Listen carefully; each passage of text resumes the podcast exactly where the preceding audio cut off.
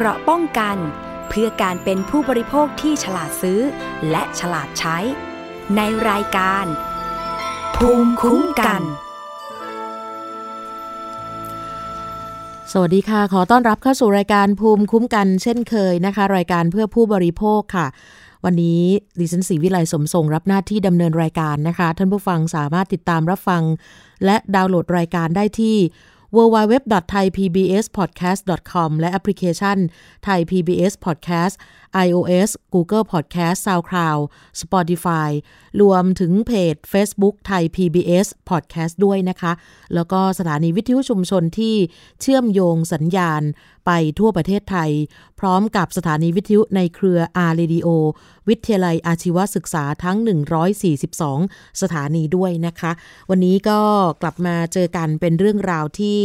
เราจะมีการเตือนกันอยู่เสมอๆนะ เรื่องของการรับประทานอาหารนอกบ้าน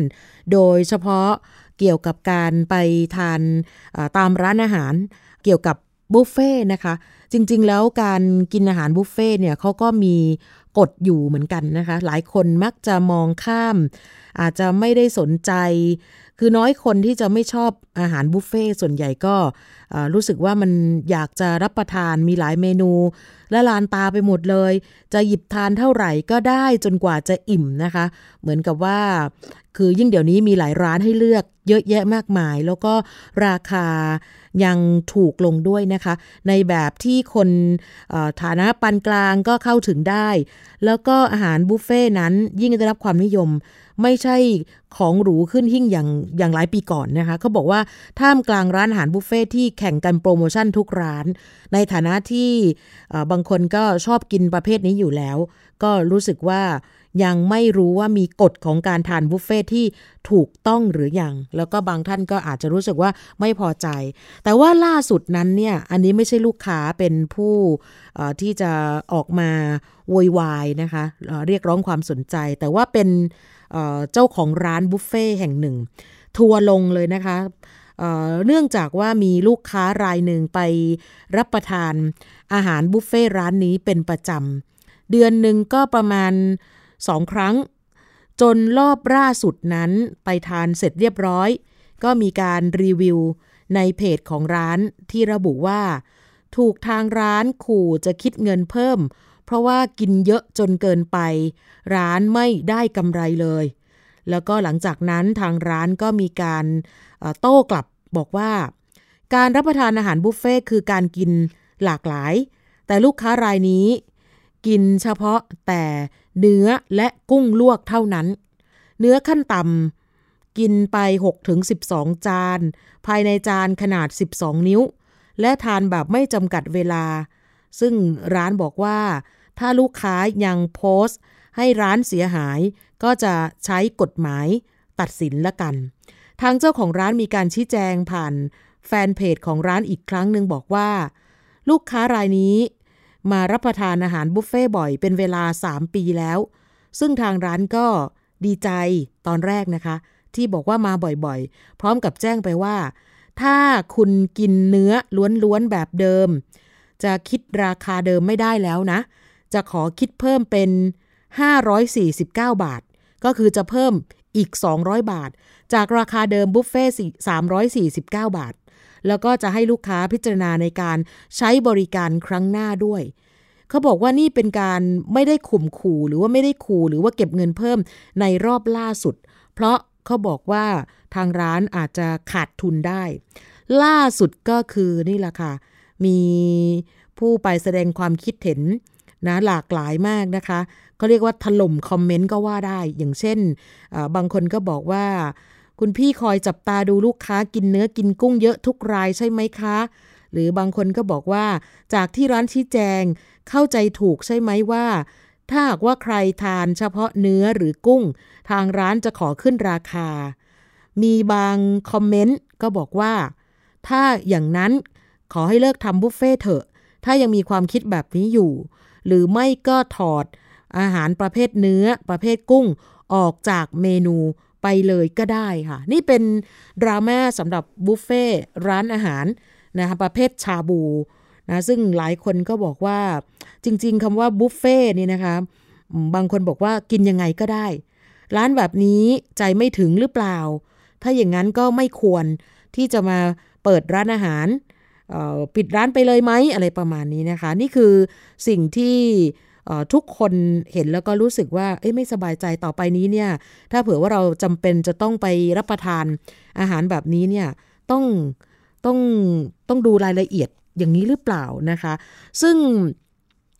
คนที่ไปกินนี่นะคะ ก็บอกว่าเขาไม่เคยเจอ แล้วก็ที่สำคัญตอนนี้เนี่ยมีการร้องเรียนเกี่ยวกับอาหารบุฟเฟ่นะผู้บริโภคนะ่ะส่วนใหญ่จะเป็นผู้ร้องเรียนว่าราคาอาหารแพงมาก บริการไม่ทั่วถึง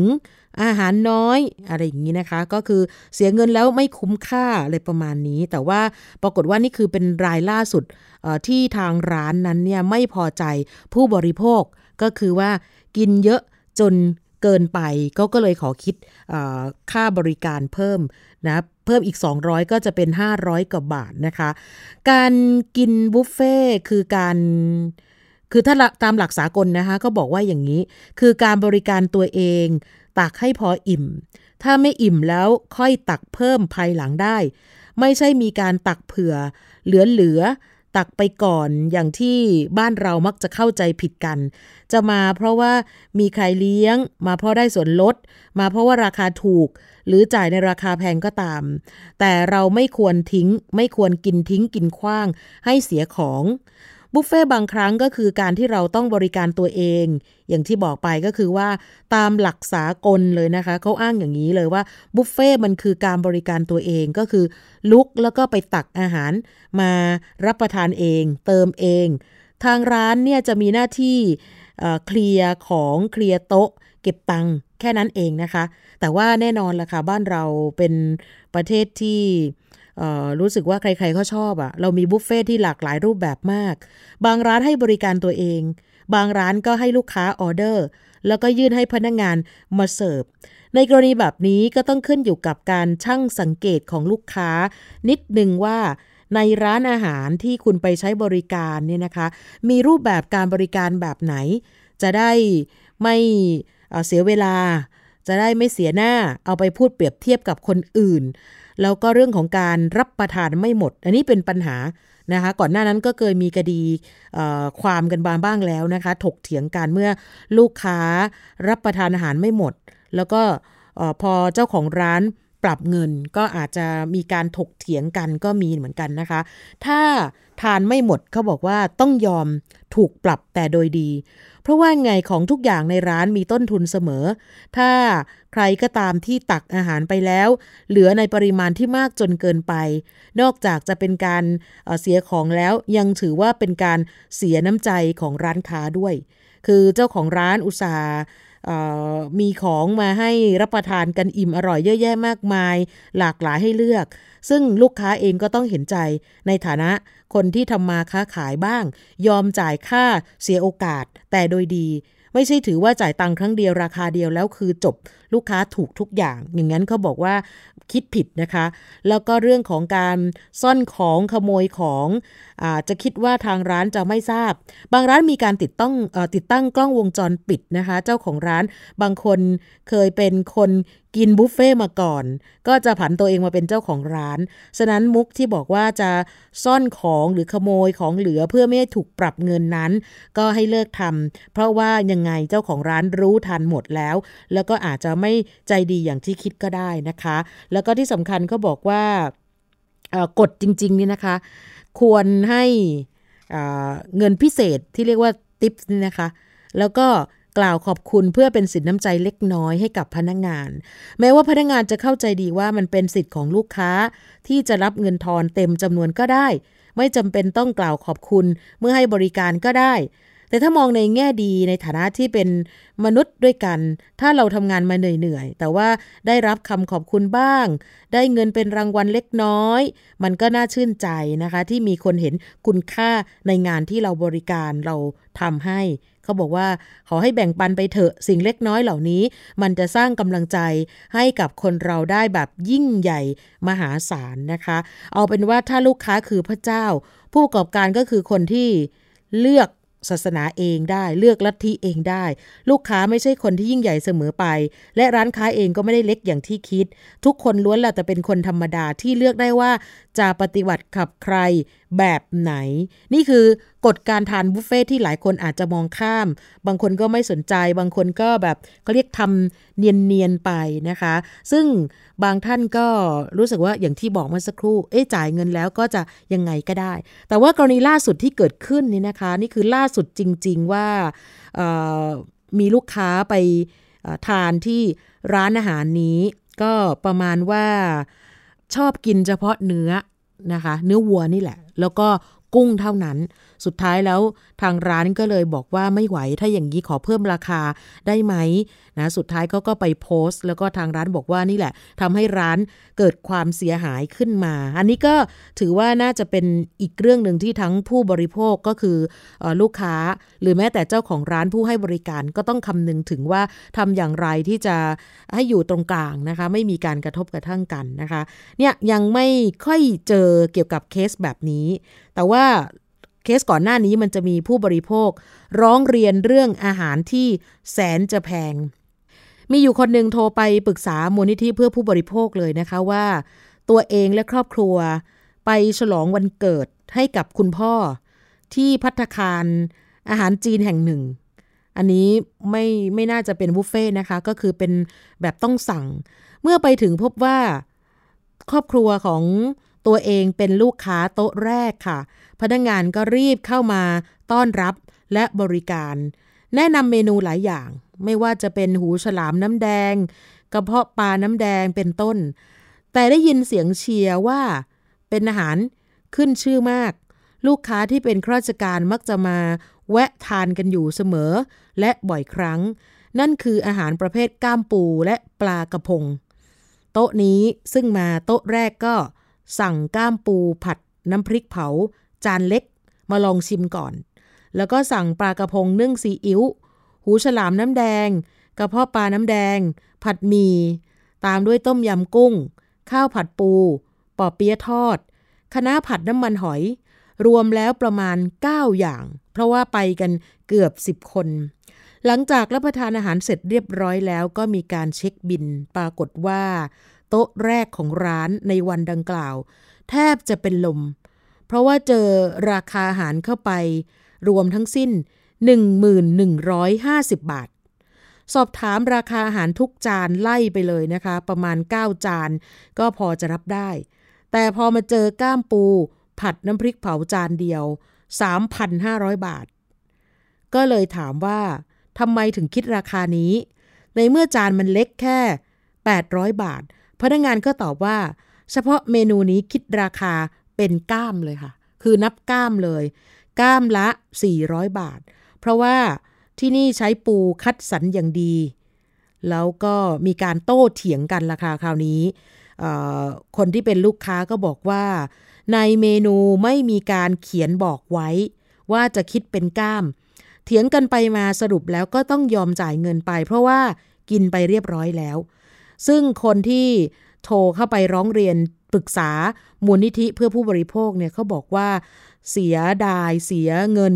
เสียความรู้สึกคือเสียหมดเลย แต่ที่มาร้องเรียนเพราะว่าไม่อยากให้คนที่ไปรับประทานแล้ว เจอปัญหาแบบตัวเองอีกนะคะ เนี่ยค่ะ จริงๆแล้วเขาบอกว่าถ้าเราเจอค่าอาหารแพงแบบนี้เราสามารถทำอะไรได้บ้างนะคะซึ่งจริงๆแล้วถ้ามองในมุมของความถูกต้องนะคะ ที่ร้านอาหารเนี่ยต้องมีป้าย หรือว่าในเมนูเนี่ยต้องมีการบอกราคาตามกฎหมายกำหนดนะคะ ซึ่งณขณะนี้เนี่ยยังไม่มีใครสามารถตอบได้หรอกค่ะว่าจริง ๆ แล้วเนี่ยใครถูกใครผิดหรือว่าอย่างไร เพราะว่าถ้าเผื่อว่าในในเรื่องของการรับประทานอาหารเนี่ยมันบางทีมันก็อยู่ที่ความพอใจ อยู่ที่ความชอบอยู่ที่หลายๆอย่างนะคะ ซึ่ง อย่างที่บอกเมื่อสักครู่เนี่ยจริง ๆเขาก็มีกฎอะไรก็ตามนะคะ แต่ว่าถ้าเป็นแบบนี้เนี่ยเออน่าจะมีหน่วยงานที่เกี่ยวข้องไหม มาช่วยกันดูแลนะคะ อย่างนี้แหละค่ะสคบมูลนิธิเพื่อผู้บริโภคไงนะคะ เพราะว่าบางคนบอกว่าถ้าเผื่อว่ามีเหตุการณ์เกิดขึ้นลักษณะแบบนี้เนี่ยแน่นอนก็จะมีแต่ทะเลาะกัน มีแต่ที่จะไม่ยอมกันนะคะ แล้วก็บางร้านเนี่ยอาจจะคิดว่าถ้า เปิดบริการลักษณะเป็นอาหารแบบบุฟเฟ่ก็ต้องทำใจ ก็จะมีคละเคล้ากันไป ทั้งคนที่กินเยอะ แล้วก็คนที่ไม่กิน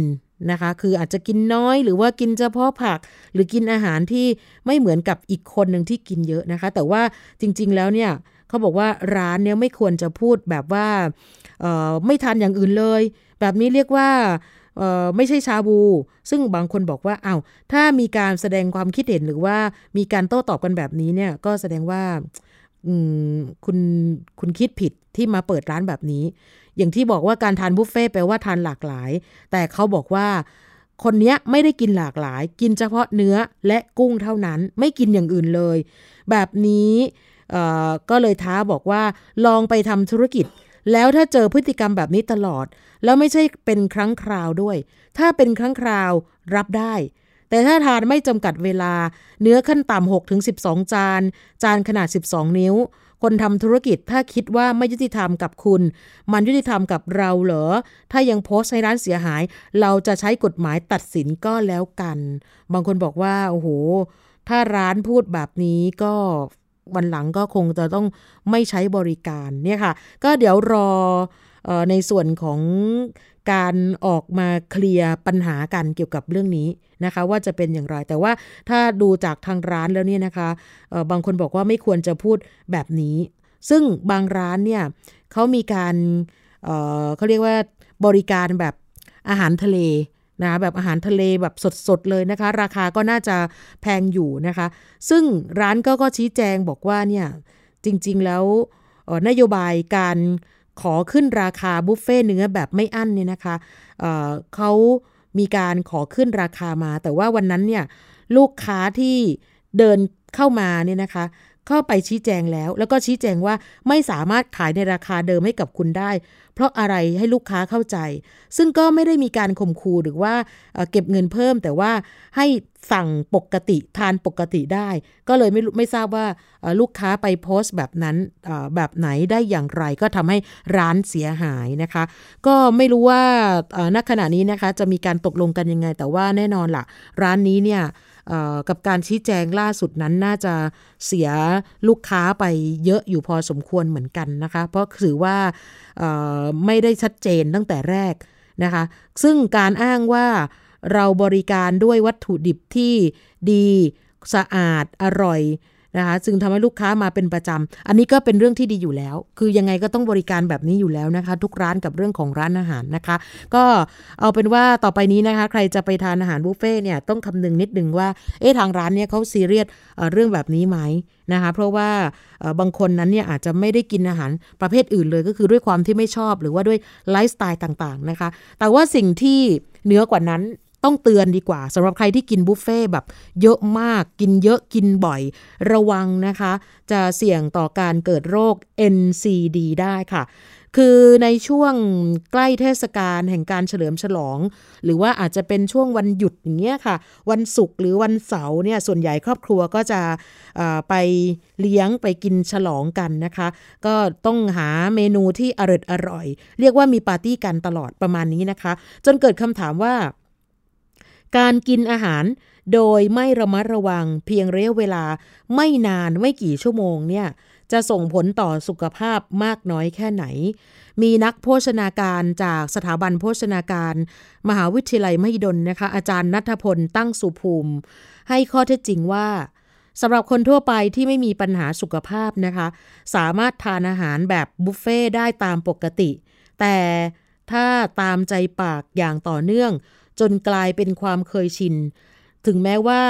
อาจจะล่วงเลยเทศกาลเฉลิมฉลองไปแล้ว คือไม่ได้มีวาระพิเศษอะไรเลย ก็ยังไปรับประทานอาหารแบบบุฟเฟ่อยู่เป็นประจำ โดยไม่ระวัง ผลที่เกิดขึ้นอันดับแรกเลยคือภาวะอ้วน ต่อมาอาจจะเกิดโรค NCD หรือว่าโรคไม่ติดต่อเรื้อรังได้ ไม่ว่าจะเป็นเบาหวาน ความดันโลหิตสูงนะคะ สิ่งที่นักโภชนาการท่านนี้ฝากก็คือว่า ปัจจุบันนี้คนในวัยทำงานและวัยเรียน ต่างนิยมบริโภคอาหารบุฟเฟ่ไม่ว่าจะเป็นเนื้อสัตว์หรือว่าอาหารทะเลต่างๆนะคะ ยิ่งช่วงใกล้กับวันหยุด หรือว่าช่วงวันหยุดสุดสัปดาห์ ยิ่งได้รับความนิยม ปัญหาคือการกินอาหารประเภทนี้มักจะมากับความรู้สึกคุ้มค่า เพราะว่าเสียเงินไปแล้ว กินเท่ากินเยอะเท่าไหร่ ยิ่งคุ้มเท่านั้น ซึ่งจริง ๆ เป็นวิธีคิดที่ไม่ถูกต้อง โดยเฉพาะการกินอาหารประเภทเนื้อสัตว์ หรืออาหารทะเลมาก ๆ อาจทำให้เกิดปัญหาสุขภาพตามมา ไม่ว่าจะเป็นไขมัน คอเลสเตอรอล และถ้าเป็นอาหารที่ปิ้งย่าง จนไหม้เกรียม อาจจะได้รับสารก่อมะเร็งแถมไปด้วยค่ะ สิ่งสำคัญของการกินบุฟเฟ่ก็คือ ควรจะเน้นไปที่ผักและผลไม้ด้วย อย่ารับประทานแต่เพียงอาหารประเภทเนื้อสัตว์อย่างเดียว แล้วก็ขอให้ควบคุมการรับประทานอาหารที่มีไขมันสูง อาหารที่ปรุงรสหวานและเค็มจัด โดยควรจะบริโภคผักผลไม้เอาให้ได้วันละ 400 กรัม น้ำตาลต้องไม่เกิน 6 ช้อนชา ไขมันต้องไม่เกิน 6 ช้อนชาด้วย และเกลือ นะคะความเค็มก็ไม่ควรเกิน 1 ช้อนชา แต่ว่าเอาง่าย ๆนะคะ ถ้าเราไปกินอาหารตามร้านบุฟเฟ่หรือปิ้งย่างนะคะ ทั่วไปเนี่ยถามว่าเกิน 6 ช้อนไหมนะคะ ทั้งน้ำตาลและเกลือน่าจะเกินนะคะ โดยเฉพาะในน้ำจิ้มค่ะ หลายคนนี่คือชอบกินน้ำจิ้ม ในน้ำจิ้มนี่นะคะ ทั้งเป็นแบบน้ำจิ้มหวานน้ำจิ้ม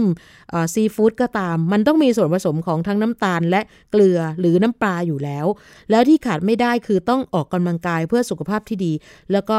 ทำให้ร่างกายเกิดความสมดุลด้วยค่ะ แต่ว่าบางท่านนั้นเนี่ยมองข้ามไปเลย แล้วก็ที่สำคัญนอกจากโรค NCD แล้วนะคะ เตือนอีกโรคหนึ่งนะคะ เกี่ยวกับลำไส้ใหญ่ นะคะมะเร็งเลยแหละ เพราะว่าอะไรใครที่ชอบออกินบุฟเฟ่นะคะ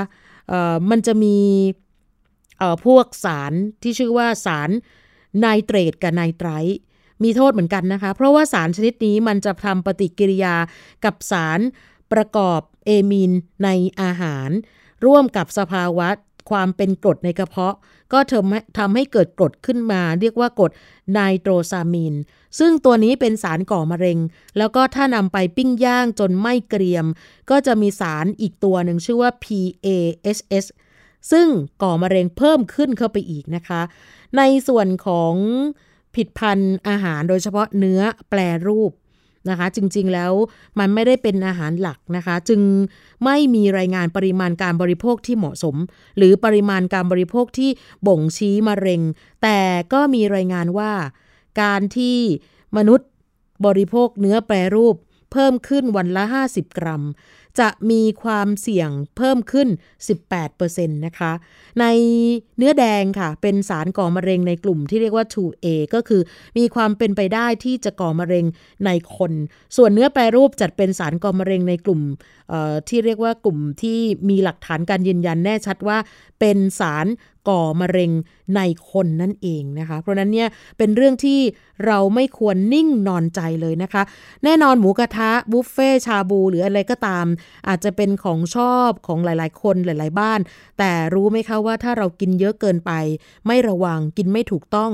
กินแบบชนิดที่มันไม่เกลียมนะคะ เนื้อย่าง เนื้อแดง เนื้อแปรรูปเนี่ยรับรองเลยว่าเสี่ยงต่อการเป็นโรคมะเร็งลำไส้ได้อย่างแน่นอนนะคะ จากการเก็บข้อมูลอัตราผู้ป่วยโรคมะเร็งลำไส้ใหญ่ และไส้ตรง โดยสถาบันมะเร็งแห่งชาติ มีพบจำนวนผู้ป่วยเพิ่มขึ้นอย่างต่อเนื่องนะคะ ปัจจุบันนี้ก็คือปีหนึ่งเขาบอกว่าเป็นหมื่นหมื่นราย แล้วก็สถิติที่ว่านี้ทำให้ประเทศไทยของเรา รั้งอันดับที่ 5 ของโลก ว่ามีผู้ป่วยโรคมะเร็งลำไส้ใหญ่และไส้ตรง โดยมีการคาดการว่า ถ้าหากไม่มีนโยบายการคัดกรอง มะเร็งลำไส้ใหญ่อย่างจริงจังจำนวนผู้ป่วยจะเพิ่มขึ้น 2 เท่า ภายในระยะเวลา 10 ปี จาก 10,000 ก็จะไปอยู่ที่ 20,000 รายทันทีด้วยสถานการณ์ความรุนแรงของโรคมะเร็งลำไส้ใหญ่ที่ลุกลามเพิ่มมากขึ้นเรื่อย ๆ จนถึงเวลาที่เราต้องยกระดับ นะคะ เป็นนโยบายสาธารณะเลยค่ะ แล้วก็นำมาสู่การประชุมยกร่างมติสมัชชาสุขภาพเฉพาะประเด็น ว่าด้วยการแก้ปัญหาป้องกัน และการควบคุมมะเร็งลำไส้ใหญ่ และทวารหนักอย่างมีส่วนร่วมเมื่อปีพศ 2561 นั่นเองนะคะ ก็เอาเป็นว่าอย่าอย่าวูบวาบนะคะเกี่ยวกับเรื่องของการ กินนะคะในส่วนของอาหารบุฟเฟ่ที่ว่านี้นะคะ ซึ่งแน่นอนนะคะ บางท่านนั้นเนี่ยอาจจะรู้สึกว่ามันคุ้มค่าอย่างที่บอกนะคะ กับเงินที่เราเสียไป แต่ว่าบางท่านนั้นเนี่ย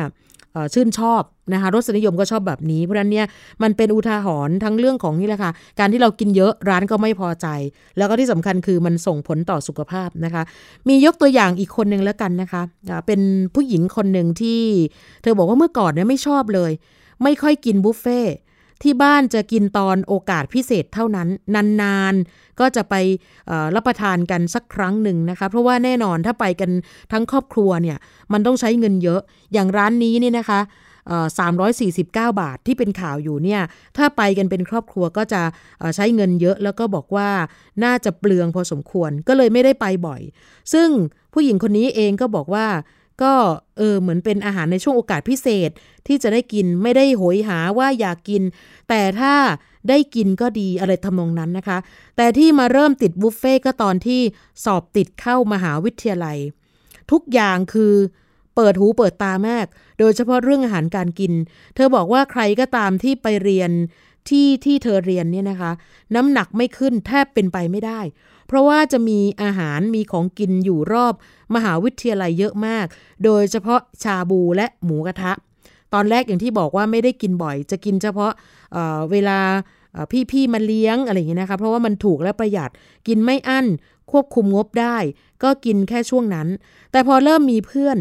นะคะ เพื่อนก็เป็นคนกินเก่งก็เลยชอบไปหาของกินอร่อย ที่สำคัญคือเพื่อนเนี่ยชอบชาบูหมูกระทะมาก นี่ค่ะ เป็นแดนสวรรค์ ของบรรดาเธอและกลุ่มเพื่อนๆนะคะ ปรากฏว่าพอเพื่อนชวนก็ไปกินกินกิน แล้วก็ที่ไปก็คือตอนนั้นอยากสนิทกับเพื่อนในกลุ่ม พอได้ไปกินก็เหมือนได้ใช้เวลาด้วยกัน มันสนิทกันมากขึ้น ก็เลยตามไปกินด้วยกับเพื่อนทุกครั้งและบ่อยนะคะ คราวนี้มาถึงหายนะ เธอใช้คำนี้เลย เพราะว่าพอกินบ่อยก็ติดกินเกือบทุกวัน เรียกได้ว่าวันเว้นวันเลยก็ว่าได้ แล้วไม่ต้องคิดนะคะว่าเปลืองเพราะว่าอะไรราคาที่ใกล้มหาวิทยาลัยของเธอนั้นเนี่ยเป็นมิตรกับสภาพการเงินในกระเป๋าอย่างนักศึกษามาก ๆ ถูกสุดแค่ 99 บาท ไล่ไปจนถึงมากสุดก็คือ 199 บาทนะคะ ปรากฏว่า เธอก็กินกันไม่อั้น กินกันวันเว้นวันอย่างที่บอกนะคะ แล้วก็ส่วนใหญ่ก็คืออไปกินพวกประเภทของทอดเยอะ ของติดมันเยอะ อาหารทะเลเยอะนะคะ แล้วหลังจากนั้นก็หยุดกินไม่ได้ คือติดเลยนะคะ มีครั้งหนึ่งเธอบอกว่าเธอกิน 4-5 วันติดกันไม่พักเลยเอออร่อยปากก็ใช่ แต่ลำบากท้อง เพราะอะไรไม่ขับถ่ายเลยค่ะ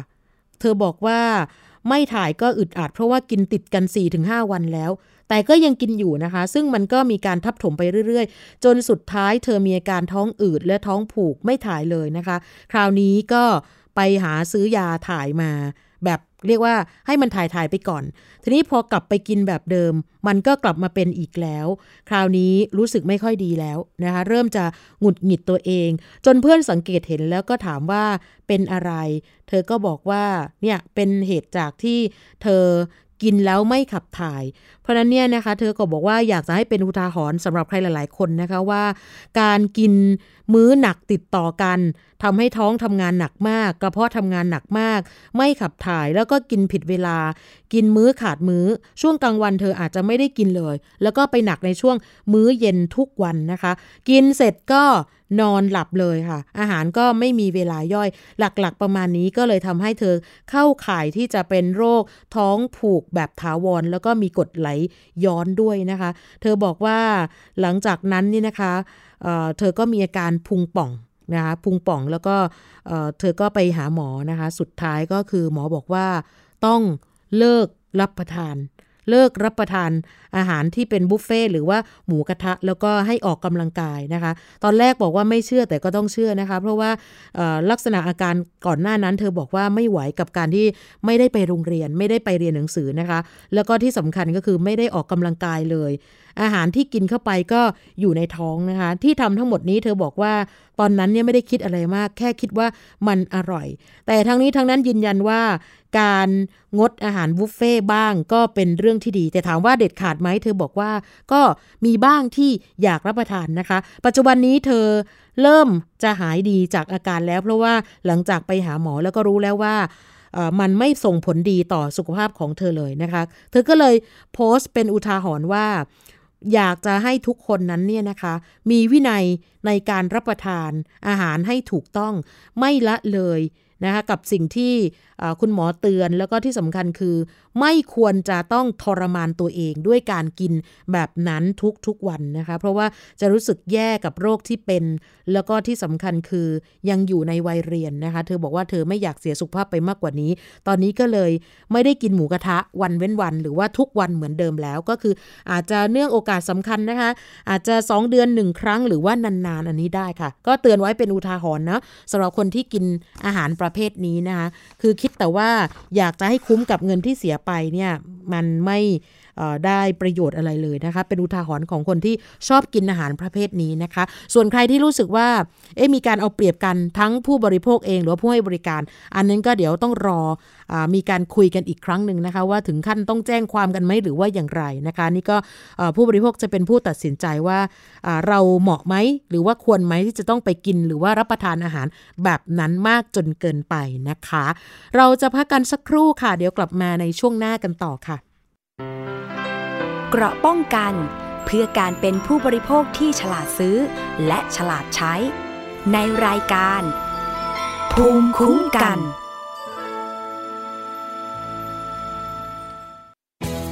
ไทย PBS ดิจิทัล Radio Infotainment for All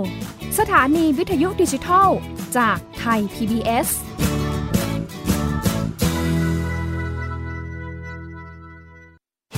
อยู่ที่ไหนก็ติดตามเราได้ทุกที่ ผ่านช่องทางออนไลน์ จากไทย PBS Digital Radio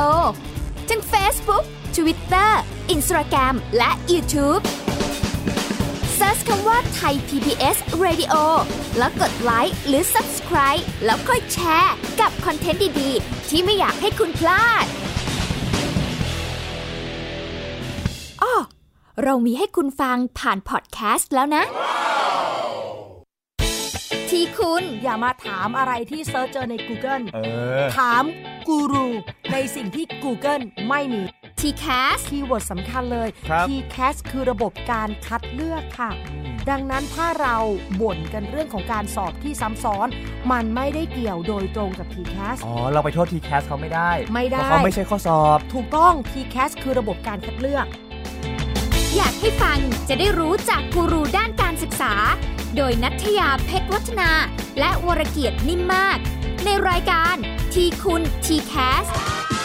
ทุกวันเสาร์ 16 นาฬิกา ทางไทย PBS Digital Radio ฟังสดหรือย้อนหลังทางแอปพลิเคชันไทย PBS Radio และ w w w t h a i PBS Radio com ส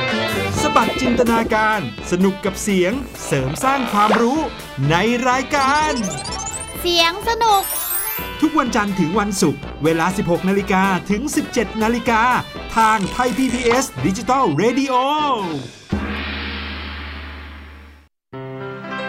เกราะป้องกัน เพื่อการเป็นผู้บริโภคที่ฉลาดซื้อ และฉลาดใช้ ในรายการ ภูมิคุ้มกัน กลับมาช่วงนี้กับรายการภูมิคุ้มกันนะคะ ไปดูเรื่องของการแชร์ เกี่ยวกับเรื่องของการกินวิตามินซีพร้อมกุ้งนิดหนึ่งนะคะ เพราะว่ามีบางคนแชร์ข้อความเกี่ยวกับเรื่องนี้แหละค่ะ เพราะว่าบางท่านก็อาจจะรู้เท่าไม่ถึงการ ก็คิดว่าน่าจะเป็นประโยชน์กับเพื่อนฝูง คนในครอบครัว คนที่เรารู้จักก็เลยแชร์ผ่านกลุ่มไลน์กันไปเยอะเลยนะคะเเป็นคำแนะนำ ห้ามกินกุ้งระหว่างกินวิตามินซี เพราะว่าจะทำให้เกิดปฏิกิริยาเคมีที่ทำให้ตายเฉียบพลันจากพิษของสารหนูได้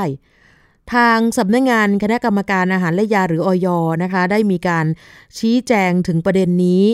ว่าไม่เป็นความจริงนะคะคำแนะนำที่ว่าห้ามกินกุ้งระหว่างกินวิตามินซี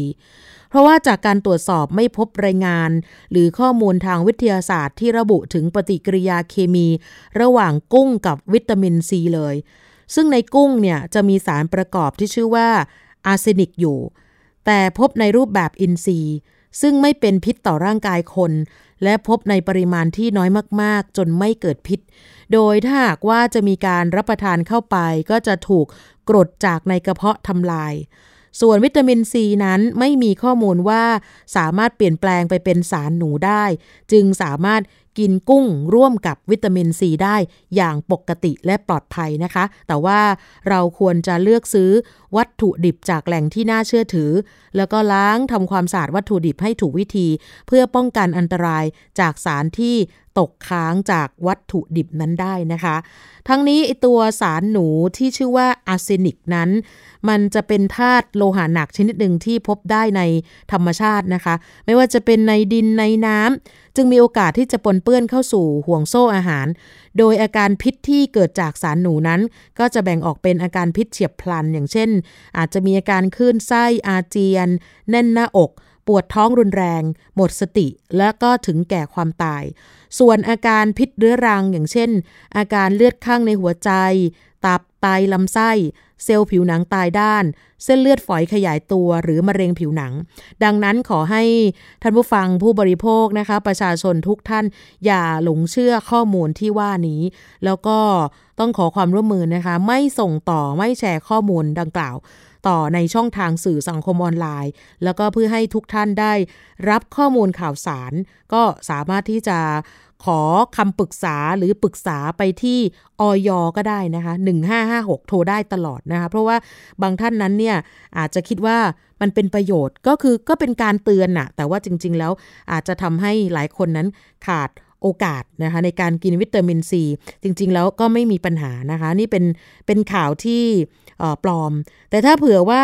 คนที่ชอบกินวิตามินอยู่แล้วนะคะ จะเป็นวิตามินอะไรก็ตาม ต้องแน่ใจก่อนว่า ตัวเรานั้นขาดวิตามินตามนั้นจริง ๆ เพราะว่าอะไร การกินมากไป โดยไม่มีความจำเป็นก็อาจทำให้ร่างกายได้รับวิตามินเกินก็ได้ แล้วก็เกิดอันตรายนะ ใครที่ชอบโดบมากๆเลยนะคะ ไม่ควรอาศัยแค่วิตามินอย่างเดียว ส่วนคนที่นิยมใช้ยาพวกแผนโบราณก็เหมือนกันต้องสังเกตเลขทะเบียนตำรับยาก่อนซื้อและใช้ เพราะว่าแสดงว่าผ่านการขึ้นทะเบียนกับออยมาเรียบร้อยแล้วนะคะ ซึ่งปัจจุบันนี้เนี่ยนะคะมีผู้บริโภคไม่น้อยที่ชอบกินมากเลยนะคะ เพราะว่ามีความเชื่อที่ว่า จะทำให้สุขภาพร่างกายสมบูรณ์แข็งแรงขึ้น ซึ่งวิตามินถึงแม้ว่าจะเป็นสารที่มีความจำเป็นต่อร่างกายสำคัญกับร่างกายก็จริง มันช่วยให้กระบวนการต่างๆ ที่เกี่ยวข้องกับการเจริญเติบโต และการเผาผลาญอาหารเป็นไปอย่างปกติ แต่ว่าร่างกายก็ต้องการวิตามินในปริมาณที่พอเหมาะพอควรเท่านั้นนะคะ ไม่มากเกินไปไม่น้อยเกินไป เพราะว่าถ้าร่างกายขาด หรือได้รับมากเกินไปก็ทำให้เกิดความผิดปกติในกระบวนการต่างๆ ของร่างกายได้ เพราะฉะนั้นถ้าเผื่อว่าคิดเองว่าตัวเองขาดวิตามินอาจจะขาด หรือต้องการชดเชยโดยการไปซื้อวิตามินมากิน ก็ควรใช้ความระมัดระวังให้มาก เพราะว่าอาการที่เหมือนกับว่าจะขาดวิตามิน อาจจะเนื่องมาจากสาเหตุอื่นก็ได้นะคะ อย่างเช่น สมมุติใครที่เกิดอาการชาแล้วคิดว่า อ๋อ สงสัยต้องขาดวิตามิน B1 แน่ๆ คุณอาจจะเกิดได้จากการไหลเวียนของโลหิตไม่สะดวก จากการนั่งหรือนอนผิดท่าก็ได้ คือบางคนอยู่ในท่าเดิมนานเกินไป การถูกอากาศเย็นจัด หรือว่ามีอาการของโรคบางอย่างก็ชาได้ อย่างเช่นปลายประสาทอักเสบ หรือกรณีที่มีอาการตาฟางตามัว นอกจากขาดวิตามินเอแล้ว ก็อาจจะเกิดได้จากหลากหลายสาเหตุ อย่างเช่นในผู้สูงวัยอย่างนี้ค่ะ อาจจะเป็นต้อกระจกต้อหิน หรือสายตายาว ดังนั้นก่อนที่จะกินวิตามินตัวใดตัวหนึ่งก็ต้องแน่ใจซะก่อนว่า คุณขาดวิตามินนั้นจริง ๆ เพราะว่าการซื้อวิตามินมากินโดยไม่มีความจำเป็นนั้นเนี่ยนะคะ อาจทำให้ได้รับ วิตามินมากเกินไป แล้วเกิดอันตรายต่อร่างกาย โดยเฉพาะวิตามินที่ละลายในไขมันนะคะ ทั้งวิตามิน A D E K อันนี้จะไปสะสมส่วนใหญ่อยู่ที่ตับ ก็ทำให้เกิดพิษได้ ส่วนวิตามินที่ละลายในน้ำแม้ว่าส่วนใหญ่จะถูกกำจัดออกทางปัสสาวะ ไม่สะสมในร่างกาย แต่ก็ไม่ก่อให้เกิดประโยชน์ แล้วก็ถือว่าเป็นการสูญเสียทางเศรษฐกิจ ทางหนึ่งด้วยนะคะ คือเสียดายเงินนะพูดตรงๆ เพราะฉะนั้นสำหรับใครที่อยากจะกินก็ขอให้ไปตรวจสอบ ให้ดีก่อนว่าตัวเรานั้นขาดวิตามินจริง ๆ แม้ว่าจำเป็นต่อร่างกาย แต่ว่าร่างกายก็ต้องการสารอาหารอื่น ๆ ด้วยนะคะ เช่นโปรตีนจากเนื้อสัตว์จากถั่วจากไขมัน แล้วก็พืชจากข้าวแป้งน้ำตาลให้ครบถ้วน เพียงพอทุกวันก็น่าจะเพียงพออยู่แล้วนะคะ ต้องฝากตรงนี้ไว้ค่ะ เดี๋ยวเราจะไปติดตามช่วงคิดก่อนเชื่อกับอาจารย์ ดร แก้วกังสดานอัมภัยนักพิษวิทยากันเหมือนเดิมนะคะ วันนี้อาจารย์จะคุยกับคุณชนาทิพย์ในตอนที่ชื่อว่า อายุเป็นเพียงตัวเลขจริงหรือ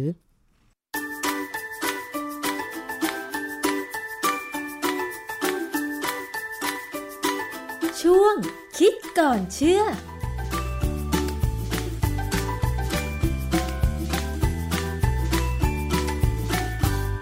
พบกันในช่วงคิดก่อนเชื่อกับดรแก้วกังสดานนภัยนักพิษวิทยากับดิฉันชนาทิพไพรพงศ์นะคะ วันนี้พูดถึงเรื่องของอายุวัยหรือว่าความแก่ค่ะ คุณผู้ฟัง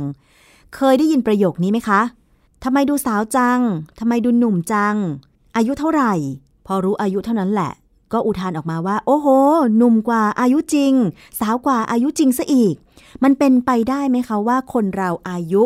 เท่านี้แต่ดูสาวดูหนุ่มกว่าอายุจริง แล้วสุขภาพร่างกายก็ยังแข็งแรงอยู่นะคะ มีอะไรที่บ่งบอกว่า อายุเป็นเพียงตัวเลข อายุที่มันสัมพันธ์กับสุขภาพร่างกายหรือความหนุ่มความสาวเนี่ยมันขึ้นอยู่กับปัจจัยอะไรบ้างนะคะ หรือว่ามีงานวิจัยอะไร ที่จะมาสนับสนุนว่าอายุเป็นเพียงตัวเลขจริงหรือไม่ อาจารย์คะเรื่องนี้เป็นยังไงคะใจผมว่ามันไม่จริงนะเหรอคะ เพราะว่าผมประสบกับตัวเองอะนะค่ะ ว่าอายุเนี่ยไม่ใช่ตัวเลข รู้แน่ๆคือว่าพอหลังจาก35ไปแล้วเนี่ย น้ำหนักผมเริ่มขึ้นง่ายมากเลยอืมนะกินเท่าเดิมมันขึ้นจังเลยนะฮะต้องพยายามคุม ต้องพยายามออกกำลังกายจนคุมมันได้อะนะค่ะเสร็จแล้วพอใกล้ๆจะ60อายุก็ไม่ใช่ตัวเลขอีก เพราะว่าเวลานั่งสอนหนังสือเนี่ย พอลุกขึ้นเนี่ยต้องเอามือยันโต๊ะเพค่ะราะเข่ามันเริ่มมีปัญหาค่ะ มันเป็นแต่ละคนนะไม่ใช่ทุกคนนะฮะทีนี้ผมก็เลยสนใจเรื่องนี้พอสมควรว่า เอ๊ะ คนเนี่ย ถ้าอายุเท่ากันเนี่ย แต่สภาพภายนอกของร่างกายเขาเนี่ย จริงๆมันดูไม่เหมือนกันก็มีนะค่ะ มันขึ้นอยู่กับว่าเขาเป็นคนมีสตังค์ไหมเขาอยู่ดีกินดีไหมค่ะ หรือเขาเป็นคนยากจนเป็นชาวสวนชาวนา เป็นกรรมกร คือคนแต่ละคนเนี่ยอยู่ในบริบทที่ต่างกันเนี่ยค่ะ มันอาจจะสะท้อนถึง ลักษณะที่แสดงออกมาภายนอกของร่างกายก็ได้เหรอคะนะฮะอาจารย์อย่างเช่น คนที่อาจจะมีบ้านรวยหรือว่าถูกเลี้ยงดูมาอย่างดี ถูกฟุมฟักตั้งแต่อยู่ในท้องแม่อะไรอย่างเงี้ย แต่ว่าต่อมาเมื่อเติบโตขึ้นกลับกลายเป็นว่ามีชีวิตที่ลำบากอย่างเงี้ย ต้นทุนของเขาหรือว่าสภาพร่างกาย เริ่มตั้งแต่เซลล์อะไรของเขาเนี่ยมันจะได้เปรียบกว่าคนอื่นไหมเออถ้าเกี่ยวกับการพัฒนาของตัวอ่อนเนี่ย มันก็มีผลบ้างพอสมควรค่ะนะแต่ว่าการพัฒนาเนี่ยมันก็มีขีดจำกัดขึ้นอยู่กับพันธุกรรมด้วยค่ะ เพราะฉะนั้นสิ่งที่จะเป็นเป็นตัวเป็นปัจจัยจริง ๆ คือ หลังจากออกมาจากท้องแม่แล้วเนี่ย คราวนี้มันอยู่ที่ว่าสภาวะโภชนาการเราดีหรือไม่ดี อย่างคนญี่ปุ่นเนี่ยสมัยก่อนสงครามโลกครั้งที่สองเนี่ยนะตัวเขาจะเล็ก แต่พอเขาแพ้สงครามเขาหันกลับมามองว่าควรจะพัฒนาคน เพราะคนนี่เป็นทรัพยากรที่สำคัญที่สุดค่ะด้วยการ เพิ่มเกี่ยวกับทางด้านโภชนาการเกี่ยวกับความเป็นอยู่เนี่ย คนญี่ปุ่นเปลี่ยนมานั่งเก้าอี้ไม่นั่งพื้น มันทำให้กระดูกขาเนี่ยยืดได้ดีขึ้น เพราะฉะนั้นอ๋อคนญี่ปุ่นก็ตัวใหญ่ขึ้นอะไรแบบเนี้ยนะอ๋อค่ะ ทีนี้ผมผมก็เลยสนใจเรื่องนี้ แล้วก็ไปเจอบทความอันหนึ่งในวารสาร Nature Medicine ของปี 2014 เนี่ยเขาศึกษาเออมันมีบทความเรื่อง Young Blood Reverses Age Related Impairments in Cognitive Function and Synaptic Plasticity in Mice คือความหมายของบทความคือว่า เขาศึกษาว่าถ้าเอาน้ำเลือดหรือเลือดเนี่ยของหนูที่อายุน้อยๆเนี่ย ฉีดให้กับหนูที่แก่แล้วคอกนิทีฟคือการเข้าใจในการศึกษา แต่ว่าในสัตว์เนี่ยมันไม่ได้ศึกษาหนังสือนะค่ะแต่สัตว์เนี่ยก็ศึกษาเหมือนกันว่า คือเราสามารถใช้หนูเนี่ยศึกษาทางด้านจิตวิทยาได้ค่ะเขาเขาเรียนรู้ได้นะอืมคอกนิทีฟนี่คือการเรียนรู้ แล้วก็ synaptic plasticity ที่ก็เป็นเรื่องของระบบประสาทเขาถ่ายน้ำเลือดจากหนูวัยรุ่น ให้หนูแก่ ปรากฏว่ามันสามารถกระตุ้นความกระชุ่มกระชวยของระบบประสาท และปรับปรุงการเรียนรู้ได้ได้เลยอืมแต่ว่าการศึกษาครั้งนี้แบบเนี้ยนะ มันทำได้เฉพาะในหนูที่เป็น inbred strain ยังไงคะ inbred strain หมายความว่าเป็นหนูที่เขาผ สมซ้ำซากอยู่ได้จนหนูในกลุ่มที่ใช้เนี่ย มีพันธุกรรมเหมือนกัน 99.99%อ๋อค่ะ ซึ่งไม่ใช่คนค่ะคนเนี่ยพันธุกรรมเราแตกแยกกันมากนะ ดังนั้นเนี่ย ถ้าเราเอาเลือดของคนวัยรุ่นค่ะฉีดเข้าให้คนแก่ คนแก่จะตายด้วยอาการที่เขาเรียกว่า serum sickness คือร่างกายเนี่ยมันจะต่อต้านโปรตีนของคนหนุ่มที่เข้าไป มันจะไม่ช่วยหรอก เพราะฉะนั้นไอ้ไอ้การศึกษาเนี่ยมันทำได้เฉพาะในหนูที่เป็น inbred strain เท่านั้นเอง แต่ว่ามันก็มาแสดงให้เห็นว่า ไอ้เจ้าโปรตีนหรือองค์องค์ประกอบของเลือดเป็นเรื่องสำคัญค่ะมันก็เลยนำไปสู่งานวิจัยอีกชิ้นหนึ่งที่มามาเจอนะฮะ เป็นผลงานวิจัยของเออนักวิจัยมหาวิทยาลัยสแตนฟอร์ดในสหรัฐอเมริกานะฮะเขาศึกษาเขาตีพิมพ์บทความเรื่อง undulating changes in human plasma proteome profiles across the lifespan ตีพิมพ์ในวารสาร Nature Medicine ปี 2019ค่ะตัวชื่อการวิจัยเนี่ยเขาเป็นการดูการเปลี่ยนแปลงเป็นช่วงๆของโปรตีโอม โปรตีโอมเนี่ยมันเป็นคำทางพันธุกรรมค่ะพันธุศาสตร์ที่หมายความว่าโปรตีนทั้งหมดที่อยู่ในเลือดของมนุษย์ โปรไฟล์ก็คือรูปแบบนะฮะคืออย่างนี้เขาบอกว่าโปรตีน ในเลือดของมนุษย์เนี่ยมันจะมีการเปลี่ยนแปลง คือลักษณะองค์ประกอบหรือปริมาณเนี่ยในช่วงเวลาที่เปลี่ยนไปของชีวิตค่ะ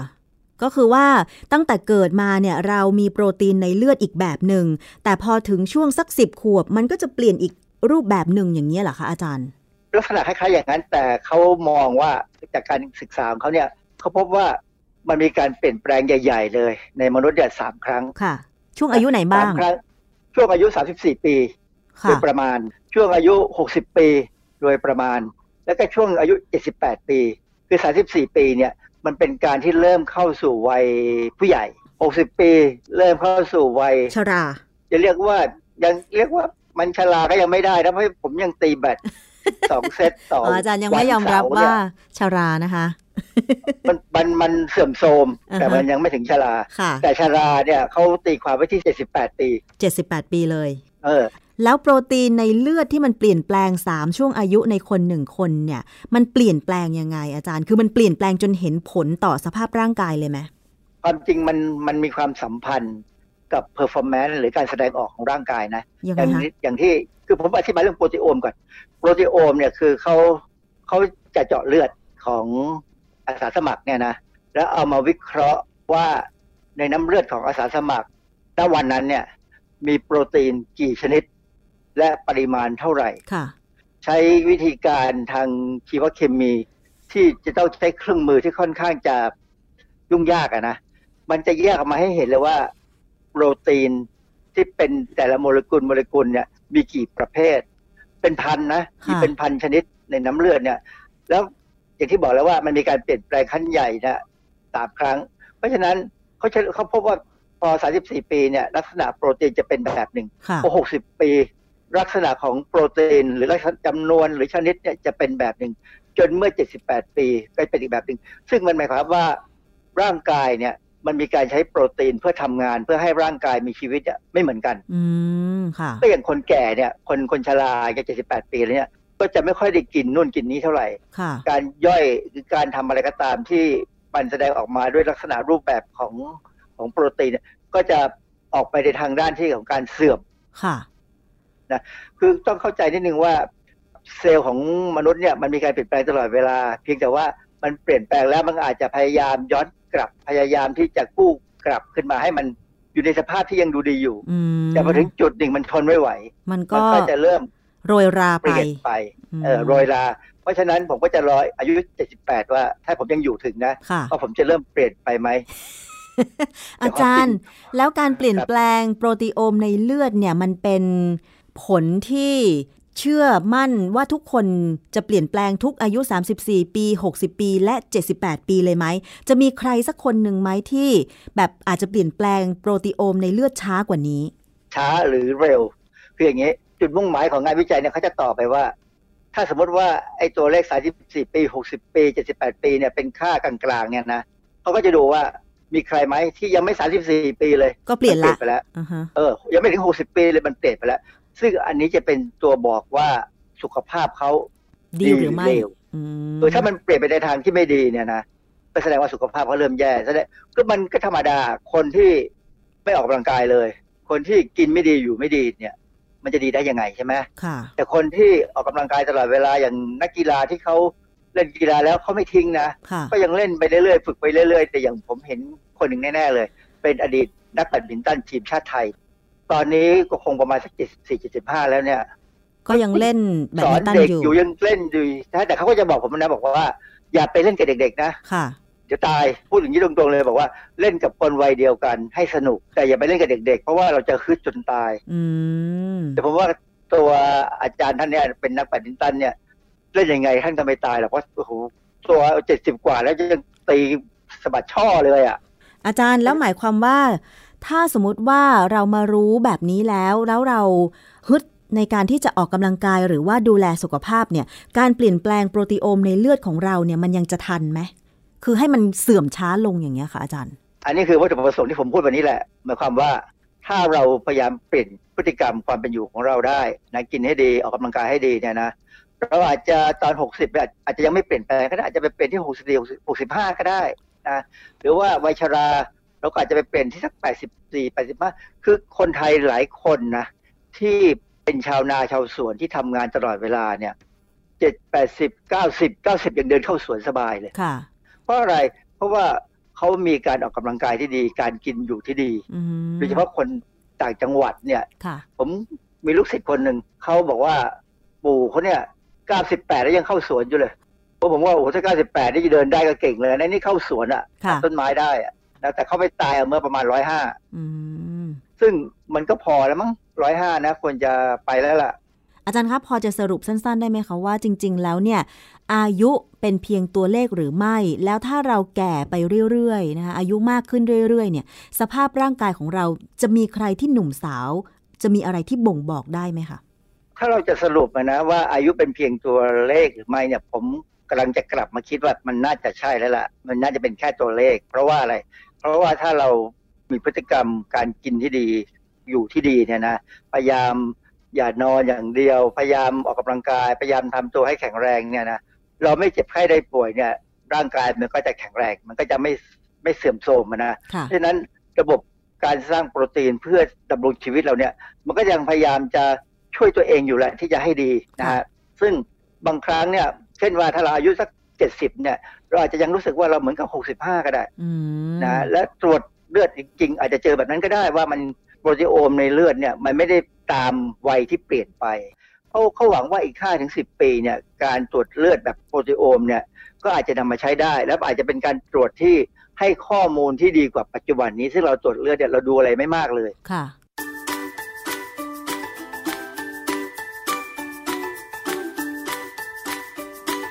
ช่วงคิดก่อนเชื่อ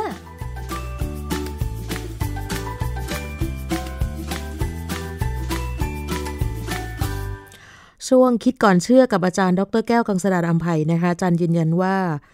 อายุเป็นเพียงตัวเลขจริงนะคะอันนี้ก็ถือว่าไม่มีคำว่าสายนะคะสำหรับการที่เราจะต้อง